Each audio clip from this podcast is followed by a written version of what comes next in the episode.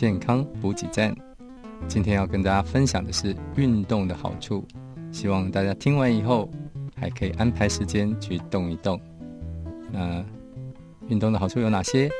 第一个就是促进血液循环，当然它还可以减少心血管的疾病，优化内脏器官。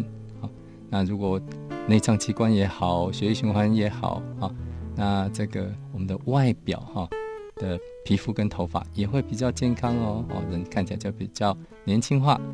第二啊，消耗热量，减少肥胖啊，因为我们这个热量摄取如果过高，但是又没有去燃烧脂肪哦，燃烧热量的话，那我们就很容易让我们身体里面的能量啊堆积，那脂肪就可以。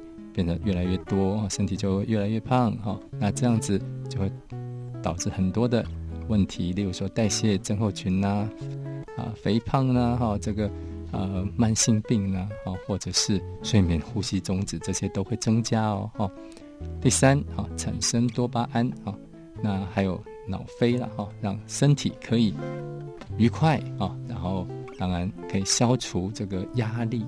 此外呢，有研究显示。运动过后，学习跟记忆的效率会提升哦。啊，第四啊，促进排汗。那排汗的时候是可以帮助我们身体把不要的东西排出来，包括不要的毒素嘛，哈。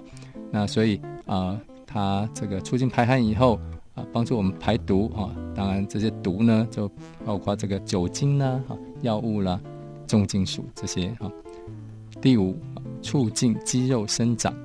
因为肌力、体力就会因此增加哈，因为肌肉长多了，还有更有这个运动到呢，它就训练哈，所以它肌力跟体力就会增加。但是反过来的话，你如果没有动呢，肌肉就容易会萎缩哈，体力、肌力就会变差。好，再过来第六呢，就是运动能够让骨质密度改善哈，促进骨头的健康哈。那而且还可以强化旁边的这些肌腱啊、韧带这些软组织哈，让你的啊身手更敏锐啊，更更迅速哈。好，那再过来第七，可能是在户外运动的话呢，我们就可以晒到太阳。那大家知道说，提升这个啊维生素 D 呢啊，晒太阳是一种方式啊。那当然不能纯靠只晒太阳，然后还要补充其他的一些啊这个饮食均衡的哈。